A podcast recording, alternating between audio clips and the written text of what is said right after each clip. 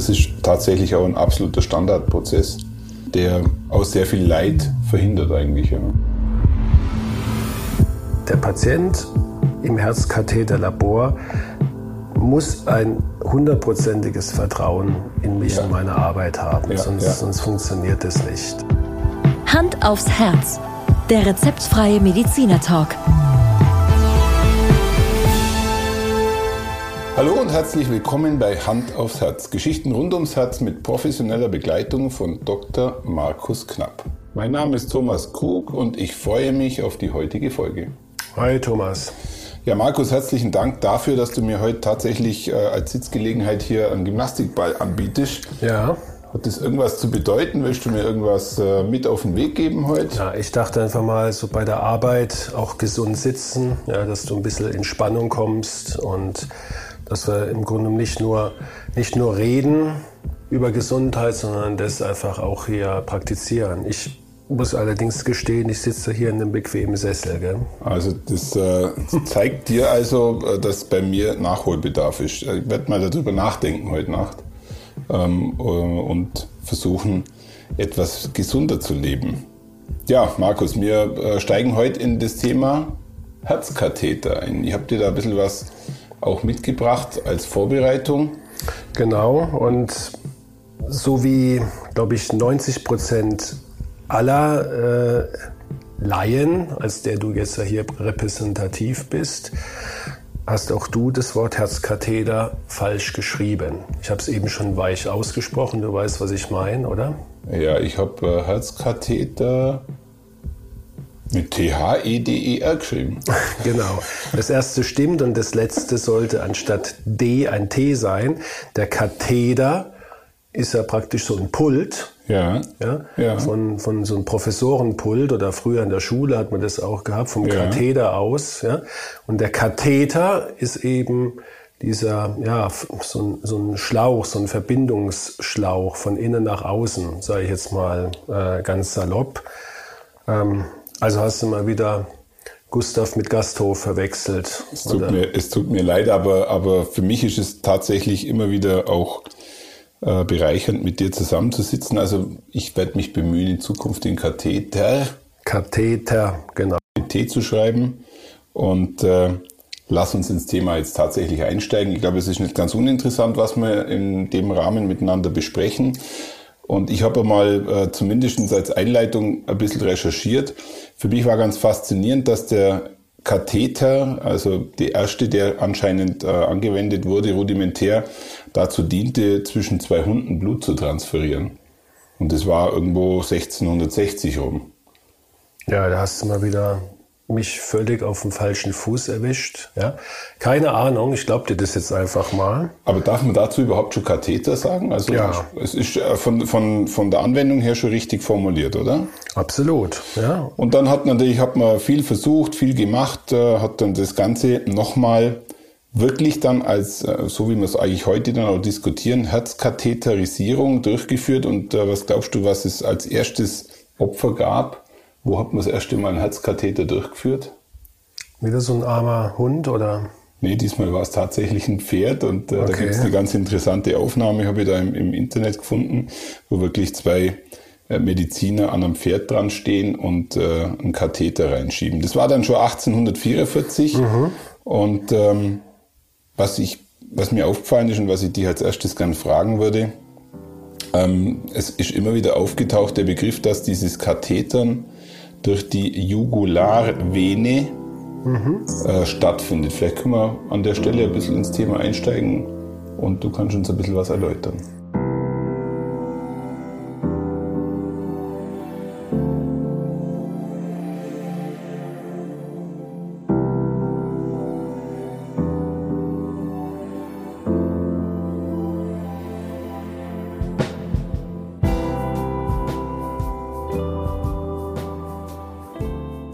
Meinst jetzt ein bisschen die Anatomie, also das kann, das kann durchaus sein, weil die, sag mal, in der Regel und in der Zeit sowieso hat man die Katheter sicherlich nur venös gelegt. Okay.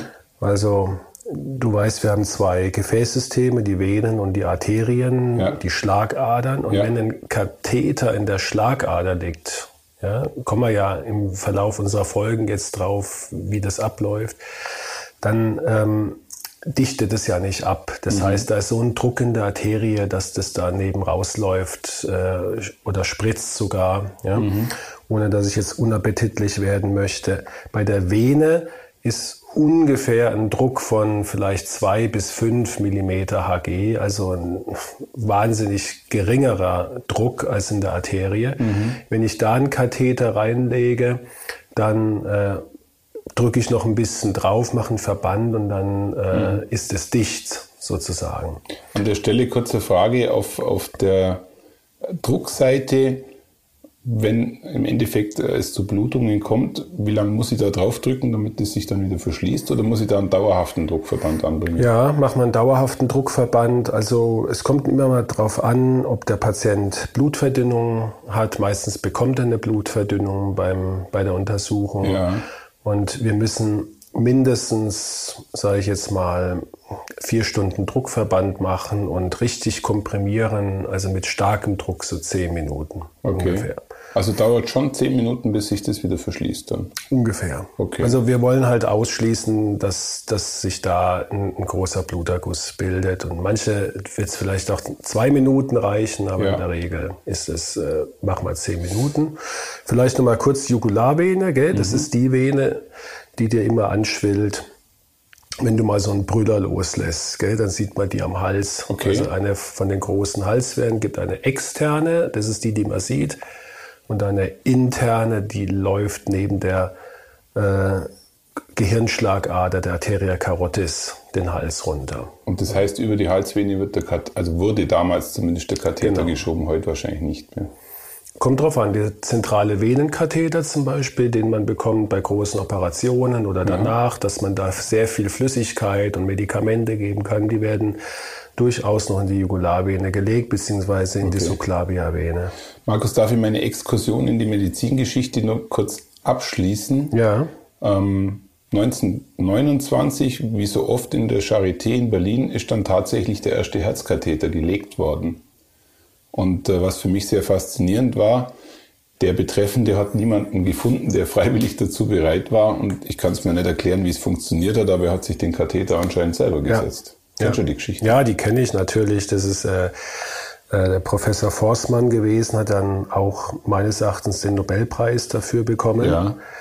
Und klar, das war damals, wie so oft in der, als Pionier in der Medizingeschichte, galt es natürlich als, als verrücktes Experiment, weil man ja überhaupt keine Ahnung hatte, was, was eigentlich passiert wenn so ein, so ein Fremdkörper mhm. in, der, in der Herzkammer liegt. Und er hat sich das getraut, nachdem, so habe ich es damals irgendwann gelesen, wohl äh, zahlreiche Kollegen und auch äh, Schwestern mhm. dankend abgelehnt haben, hat er sich das gelegt. Das ist jetzt gar nicht so äh, furchtbar schwierig, hat einfach eine, eine, Armvene punktiert in der Ellenbeuge. Mhm. Und wie wir schon oft gesagt haben, alle Wege führen nach Rom und alle Venen führen zum Herz. Ähm, hat er es dann geschafft, den Katheter in die rechte Kammer zu legen, ist dann mit dem Katheter in ein Röntgenzimmer gelaufen und hat sich röntgen lassen, um natürlich zu beweisen, dass er der Erste war, der das geschafft hat. Und ja. Aber laienhaft äh, betrachtet ist das für mich sehr, sehr schwer vorstellbar. Erstens vom Schmerzempfinden, zweitens auch, ja, ich sage mal, äh, bis der das äh, Ding im Herz, in der Herzkammer hatte, ähm, kann ja durchaus auch viel passieren. Der kann ja ohnmächtig werden, was weiß ich. Also, und dann noch damit in, in, in der Gegend rumlaufen und sich röntgen lassen, finde ich schon ziemlich äh, crazy, ehrlich gesagt.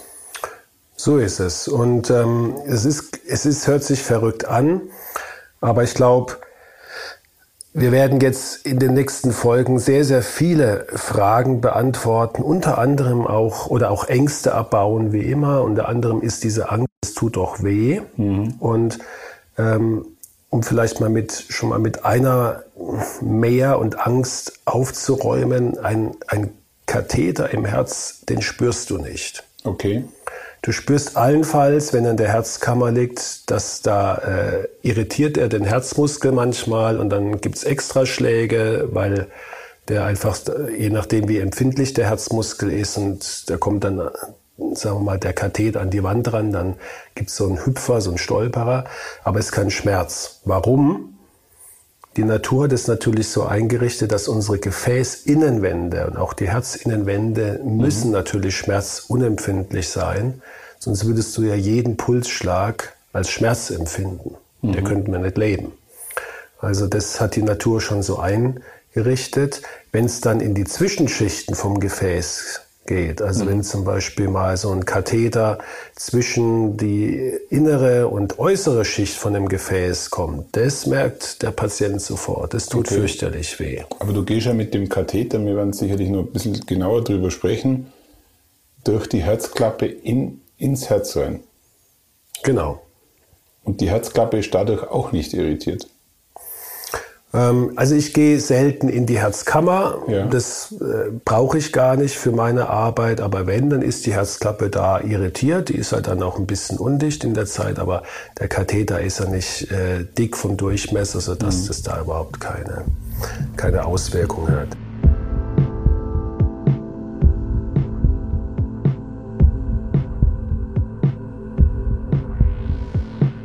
Was erwartet unsere Zuhörerinnen ja. und Zuhörer in den nächsten Folgen, dass wir mhm. vielleicht äh, eine Gliederung machen, in dem Sinne, dass wir heute vielleicht mal darüber sprechen, Thomas, warum und wann wir überhaupt einen genau. Herzkatheter machen. Genau.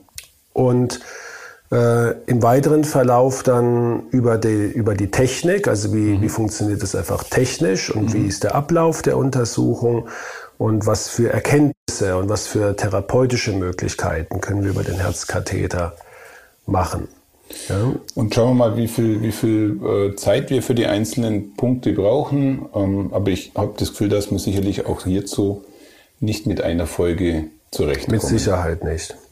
Dann, äh, Markus, bevor wir jetzt in die Indikationen einsteigen, ich weiß oft, wenn du, wenn du Kathetertag hast, ähm, dass du durchaus ziemlich äh, körperlich auch am Ende bist nach so einem Tag, weil du bist ja in voller Montur, in stehender Form dann den ganzen Tag oder ja, einen Großteil des mhm. Tages im Katheterraum. Vielleicht kannst du da ein bisschen einen Einblick noch geben, weil ähm, ich glaube, dass das eine harte Arbeit ist, ist vielen gar nicht bewusst. Ja, also das, das ist in der Tat so. Wir tragen ja verschiedene Schichten, also wir ja. tragen OP-Kleidung. Dann kommt eine Röntgen, ein Röntgenkittel. Mhm. Den brauchen wir natürlich, weil wir natürlich nicht die Streustrahlung abbekommen möchten, die mhm. von dem Patient immer weggestrahlt wird, also beim Aufprall der Röntgenstrahlen mhm. auf den Patient wird ja praktisch die Strahlung dann in alle Winde verstreut und ein Teil, wenn es nur gering ist, kriegt dann ich ab und mhm. das möchte ich natürlich verhindern. Also da mhm. brauche ich eine Röntgenschürze. Wie schwer, die, wie schwer ist Die so? ist, ähm, und also es gibt jetzt modernere, ich habe noch ein bisschen ältere, also die sind so zwischen 10 und 15 Kilo, zum Teil auch 20 Kilo schwer. Also vielleicht für unsere Zuhörerinnen und Zuhörer, äh, zu alten Bundeswehrzeiten war das Sturmgepäck, was man auf dem Rücken tragen musste, ich glaube 20 Kilo, mhm. oder? Also genau. es ist schon ein Gewicht, ja. Es ist ein Gewicht. Man kann damit sicherlich ein hervorragendes äh, Aufbautraining machen. Ja, junge, junge Sportler habe ich auch schon mal mit solchen Kitteln laufen sehen, tatsächlich. Mhm. Ja. Mhm. Wobei man schwitzt darunter extrem. Ist, wie du dir denken kannst, nicht atmungsaktiv. Mhm. Und darüber kommt auch noch mal ähm, normaler OP-Kittel, ähm, ein steriler, damit ich also steril äh, am Patient bin. Mhm. Und damit es nach oben hin schön abgedichtet ist, kommt noch so eine Halskrause für die Schilddrüse. Also du kannst dir vorstellen. Also voll ausgestattet. Genau. Und, und schön und viel, warm viel, eingepackt. Ja, und wie viele Stunden äh, am Stück ist man dann im Katheter? Das kommt immer drauf an. Also ich, ich katheter in der Regel ähm, zweimal in der Woche etwa vier oder fünf Patienten.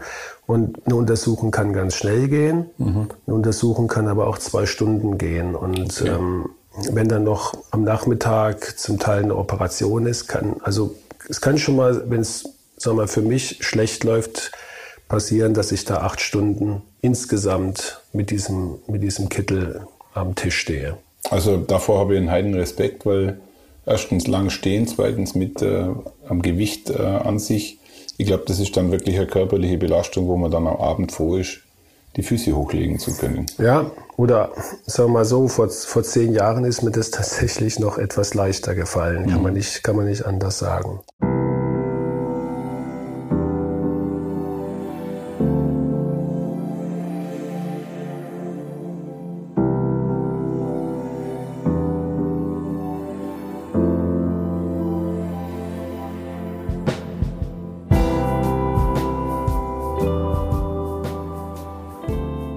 Okay, Markus, dann lass uns in die Indikationen einsteigen und ähm, fangen wir doch mal mit dem Thema der Durchblutungsstörung an. Ich glaube, das ist tatsächlich wie so oft in unseren, in unseren Gesprächsrunden ein äh, sehr wichtiges Problem. Genau. Also das ist eigentlich die Hauptindikation, warum wir Patienten kathetern, ist, mhm. um abzuklären, ob der Patient eine Durchblutungsstörung hat. Mhm. Also sprich, ob ein Gefäß, ein Herzkranzgefäß verengt ist und dadurch die Blutzufuhr zum Herzmuskel, wenn er sich anstrengt, manchmal auch in Ruhe, nicht mehr ausreicht. Okay, an der Stelle meine erste mhm. Frage. Ähm, du katheterst jetzt im Endeffekt. Wie hast du spezielle Messinstrumente im Kopf, um festzustellen, dass es Verengungen gibt, oder sind das rein optische Wahrnehmungen? Beides. Ja. ja. Machen wir vielleicht dann, wenn wir auf die Technik kommen, ja. aber, aber vielleicht vorneweg. Ich, in erster Linie ist es eine, eine sagen wir, wirklich eine visuelle Einschätzung, aber mhm. wenn ich mir nicht sicher bin, gibt es technische Hilfsmittel. Da kommen wir dann nochmal drauf, okay. um sagen wir, den Stenosegrad etwas zu quantifizieren. Aber dein Auge ist immer noch der erste. Es der ist erste mal primär entscheidend und, und sehr häufig auch, sag mal, kann man wirklich im wahrsten Sinne des Wortes sagen, sieht man es mit bloßem Auge, was da los ist. Mhm, mhm. Okay. Ja, wichtig aus meiner Sicht zu sagen, man, der, der Katheter ist das Ende der, der diagnostischen Kaskade. Wenn mhm. ich äh, dich an unsere Diagnosefolge erinnern kann, wo wir gesagt haben, na, da gibt es also verschiedene Verdachtsdiagnosen und mhm. ähm, am Ende bleiben dann ein paar übrig. Und wir haben in der Praxis ähm, jetzt nehmen wir mal an, du kommst in die Praxis und hast einen Druck auf der Brust, mal ganz banal, dann kriegst du ja nicht sofort einen Herzkatheter, sondern der Herzkatheter, den machen wir nur dann, wenn wir wirklich einen, begründeten Verdacht haben, mhm. dass da irgendwas nicht in Ordnung ist. Entweder aufgrund deiner Beschwerden oder aufgrund von Befunden, die wir in der Praxis erheben, das EKG, das Belastungs-EKG, der Ultraschall. Mhm. Ja, um mal das Wichtigste zu nennen. Also es ist die letzte, die letzte Instanz. Die letzte Instanz, ja. genau. Es gibt noch was vorgeschaltet, Spezialbelastungsuntersuchungen oder Kernspinnen äh, vom Herzen. Ja, das, man kann da viel dazwischen machen, ja. aber der Herzkatheter ist dann die Untersuchung, die dann wirklich eine Klarheit bringt. So oder so. Gell? Es ja. kann auch sein, ähm, auch da wieder Diagnosefolge, dass wir das machen als Ultima Ratio, als letzte Option, um dem Patienten wirklich schwarz auf weiß zu demonstrieren, das Herz ist gesund, da ist keine Verengung. Und ich erinnere mich noch an unsere Folge dazu. Tatsächlich ist es sehr häufig eigentlich der Befund am Schluss, dass der Patient eben keine Sorgen haben muss, weil es äh, eine Ausschlussdiagnose war. Richtig. Ja.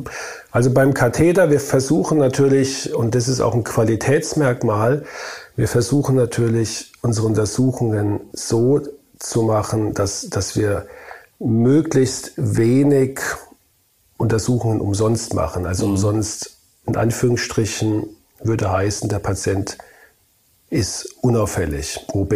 Ja? Mhm. Also der, mhm. der Befund ist OB. Das ist bei uns vielleicht so bei... Was heißt, Entschuldigung, Befund ohne Befund. Das ja. ist einfach umgangssprachlich OB. OB, okay. genau. Ja, heißt ähm, alles in Ordnung und. Hätte jetzt was Lateinisches erwartet. genau, ausnahmsweise mal nicht, genau. Okay, okay. Und das ist bei uns so, sage ich jetzt mal, in, in, in etwa 20 Prozent, mhm. gell, dass wir mhm. wirklich sagen können, obwohl da ein Verdacht war und auch ein dringender Verdacht, ähm, kommt beim Katheter nichts bei raus. Mhm. Krankhaft Dagegen sind dann der Rest, also so 70, äh, 80 Prozent, würde ich mal sagen, haben wirklich dann einen Befund mhm. mhm. und ein Befund mit einem dann nachfolgenden Eingriff noch zusätzlich, worauf wir dann auch noch irgendwann kommen werden, also sprich eine Aufdehnung oder dass man dem Patient eine Herzoperation empfehlen muss, vielleicht bei etwa 50 Prozent. Es ist tatsächlich auch so, dass du im Rahmen der Untersuchung für diese Fälle, wo ein Eingriff erforderlich ist, auch schon Eingriffe durchführst, kleinere, endoskopisch, oder ist das wirklich nur der Befund, damit ist der Vorgang abgeschlossen? Damit, also man, wir trennen tatsächlich ähm, sowohl organisatorisch als auch sagen wir mal, gedanklich die diagnostische Untersuchung, okay. wo wir nur nachschauen, was ist eigentlich los, ja. von dem sagen wir, therapeutischen Eingriff, wo wir dem Patienten dann helfen wollen. Okay, ja. okay also es ist wirklich absolut getrennt. In der es ist getrennt, aber es, es kommt direkt im Anschluss. Also ja. es wird jetzt nicht irgendwie der Patient wieder dem Kathetertisch genommen und wieder aufgelegt, natürlich. Das ist ja klar. Sorry, mir fällt schon ja. wieder eine Frage ein. Ja, klar. das ist wahrscheinlich auch der Grund, warum wir, warum wir mehrere Folgen brauchen. Mhm. Inwieweit ist denn der... Ist dein ähm, Job? es ist mein Job, ja. Da hast du absolut recht. Aber inwieweit ist denn der Patient, ähm, sagt man, sediert? Ja. Ist der in Vollnarkose? Ist der, äh, kannst du mit dem äh, sprechen oder kannst du das vielleicht auch noch ganz kurz an der Stelle erläutern? Klar.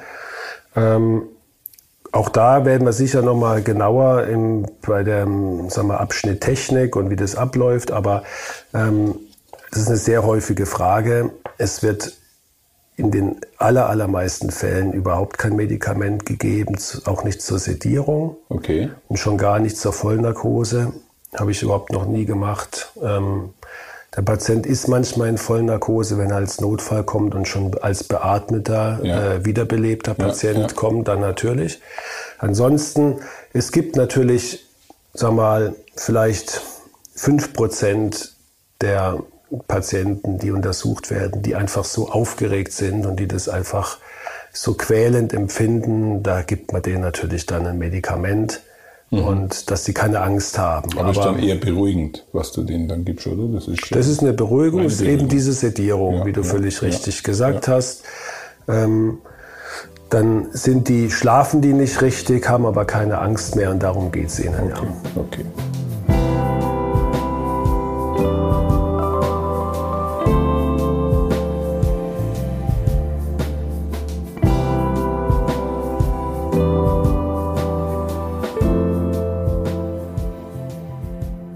Dazu könnte jetzt mit dir tatsächlich nur äh, aus, aus, aus sage ich mal, laienhaftem Verständnis die ein oder andere Diskussion führen, weil natürlich musst du ja dem Patienten irgendwie auch plausibel machen, dass das äh, easy ist, was da gerade stattfindet, obwohl der sich ja bewusst macht, dass du ihm was Richtung Herz schiebst. Ja. Also, also so ganz einfach, glaube ich, ist es nicht. Man muss da schon Gespräche führen mit den Patienten und Patientinnen, äh, um denen einfach diese, dieses Vertrauen zu geben. Aber das ist ja was, was wir in vielen Diskussionen miteinander oder was ich ja erleben darf, dass du durchaus die Gabe hast, da sehr beruhigend sicherlich auf denjenigen einwirken zu können. Ja, danke für, für das Kompliment. Ähm, ich, ich bin mir der Sache schon voll bewusst, der, der Patient im Herzkatheterlabor muss ein hundertprozentiges Vertrauen in mich ja. und meine Arbeit haben, ja, sonst, ja. sonst funktioniert es nicht. Und ähm, dafür bin ich dankbar. Mhm. Ähm, wenn der Patient es so empfindet. Und ähm, ich für meinen Teil muss, auch wenn es für mich natürlich eine absolute Routineuntersuchung ist, die ich jetzt glaube ich schon mhm. müsste, müsste lügen, aber ich würde mal sagen, dass ich die so mindestens 5000 Mal in meinem Leben schon gemacht habe. 5000. Ist es trotz allem bei jedem Patienten wieder aufs Neue, dass man sich konzentriert und ähm, voll bei der Sache ist, um mhm. eben dem, dem Patient auch das Gefühl zu geben, ich bin jetzt da und, und hundertprozentig sag mal, für ihn ja. bereit. Also ich glaube, das Vertrauen, wie du sagst, ist tatsächlich Anfang und Ende von, von dem Prozess, der da von dir begleitet und durchgeführt wird. Und deshalb lass uns doch äh, in der Indikation gleich noch in das nächste Thema gehen, was wir letztes Mal, glaube ich, äh, auch besprochen haben. Ich weiß noch die Vorlast und die Nachlast. Mhm. Ähm, in der Abklärung ist das Thema der eingeschenkten Pumpkraft sicherlich auch ein Thema. Genau, deswegen, weil wir herausbekommen wollen bei der Herzinsuffizienz, warum ist denn das Herz geschwächt? Mhm. Das hat durchaus sagen wir mal, therapeutische Konsequenzen, mhm. Denn wenn jetzt ein Herz geschwächt ist aufgrund von einer Durchblutungsstörung, du erinnerst dich an die verschiedenen Ursachen, mhm. dann kann ich natürlich durch eine Operation oder einen Stand entsprechend Abhilfe verschaffen. Wenn es eine Herzmuskelerkrankung ist, aufgrund von einer Herzmuskelentzündung oder genetisch mhm. mhm. oder sonstige Ursachen, dann äh, ist die Therapie nicht komplett eine andere. Medikamente bekommen alle, aber ja. es fehlt halt diese Komponente der Durchblutungsverbesserung. Und deswegen ja. ist es wichtig, bei ähm, entsprechendem Verdacht und eingeschränkter Herzfunktion die Durchblutung des Patienten äh, absolut zu kennen. Aber wenn ich die richtig verstehe, wird an der Stelle, und äh, da habe ich ja tatsächlich letztes Mal was dazugelernt, das Thema der Vorlast genauso betrachtet wie das der Nachlast. Also sprich, die Herzschwäche haben, so habe ich es zumindest mhm. wahrgenommen, ist ja doktriert von zwei Richtig. Schwerpunkten. Einmal, dass die, die Pumpkraft nachlässt und einmal, dass in der Vorlast, ich sage jetzt mal salopp, ein Stau entsteht. Ein Stau beides, entsteht, beides, genau. beides wird äh, mit Herzkatheteruntersuchung. Vor allen Dingen die, nein, vor allen Dingen, wenn wir im Ultraschall sehen, ja. Also wir gehen da jetzt nicht wieder nach der Pathophysiologie, die du jetzt eben wieder richtig äh, wiedergegeben hast, sondern wir schauen wirklich im Ultraschall, ob da eine Herzschwäche, also eine systolische okay. Komponente ist. Das heißt, das Herz kontrahiert nicht mehr gut. Mhm, ja. Mhm. Das wollen wir wissen. Wenn okay. das Herz gut arbeitet, der Patient hat trotzdem eine Herzschwäche, also eher diese diastolische Herzschwäche, dann brauchen wir nicht unbedingt einen Katheter, es sei denn, es kommen noch andere Faktoren okay. dazu.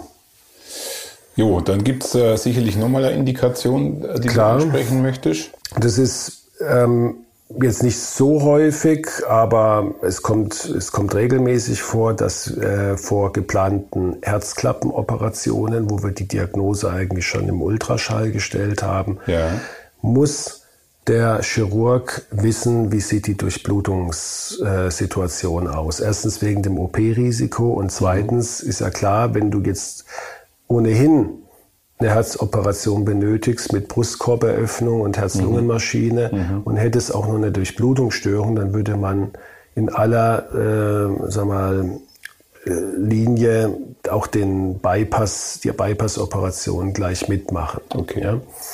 Weil es einfach ähm, dann praktikabel ist und der Patient davon profitiert. Also deswegen vor großen Herzoperationen an der an den Herzklappen äh, oder an angeborenen Herzfehlern mhm. wird ein Katheter gemacht. Genauso auch, wenn ich zum Beispiel an der Halsschlagader operiert werden muss, machen wir in der Regel vorher einen Herzkatheter oder an der Bauchschlagader, also an großen Gefäßoperationen empfiehlt sich das.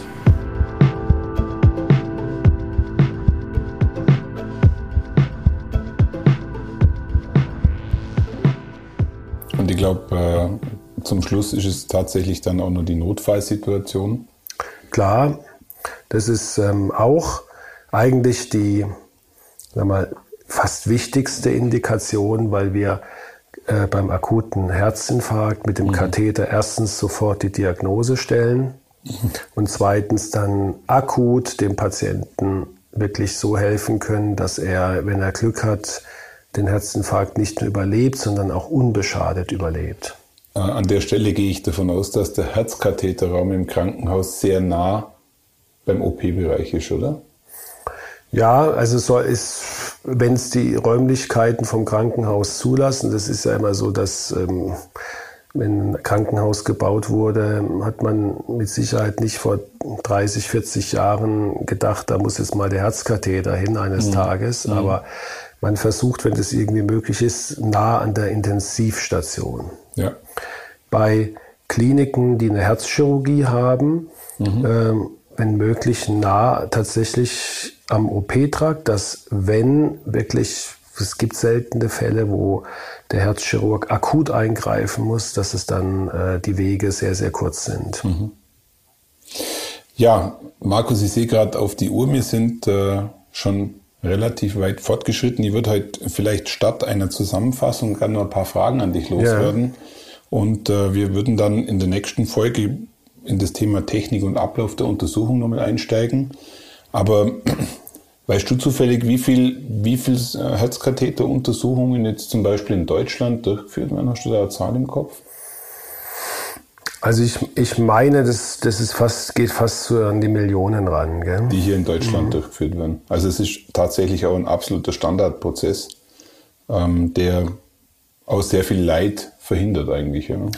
Es ist, ähm, es ist zweischneidig. Ja. Es ist, ähm, also wir werden ja auch sehr häufig kritisiert. Mhm.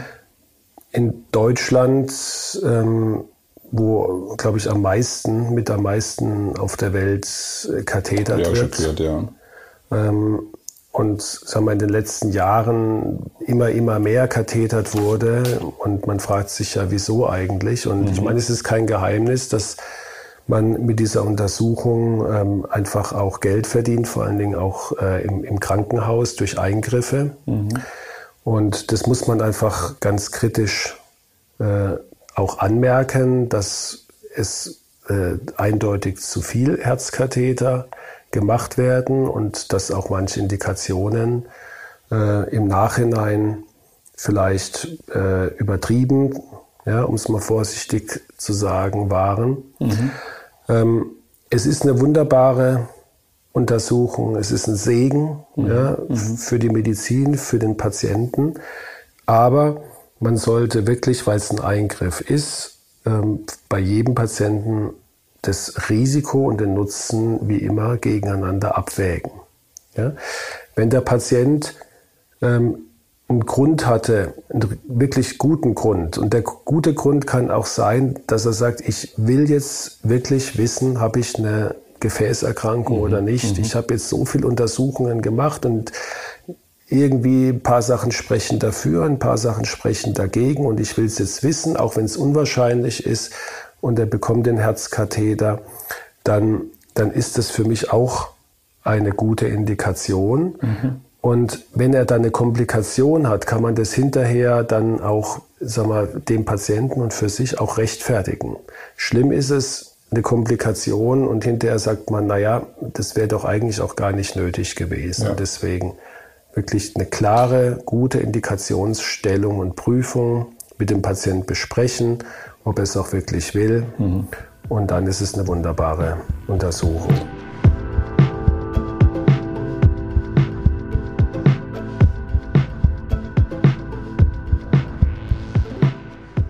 Lass uns doch zum Abschluss vielleicht noch eine Frage erklären, die durchaus auch interessant ist. Ähm, jetzt bist du ein Kardiologe, der schon in einem gesetzten Alter ist. Ja, danke. Und dementsprechend auch Erfahrung hat.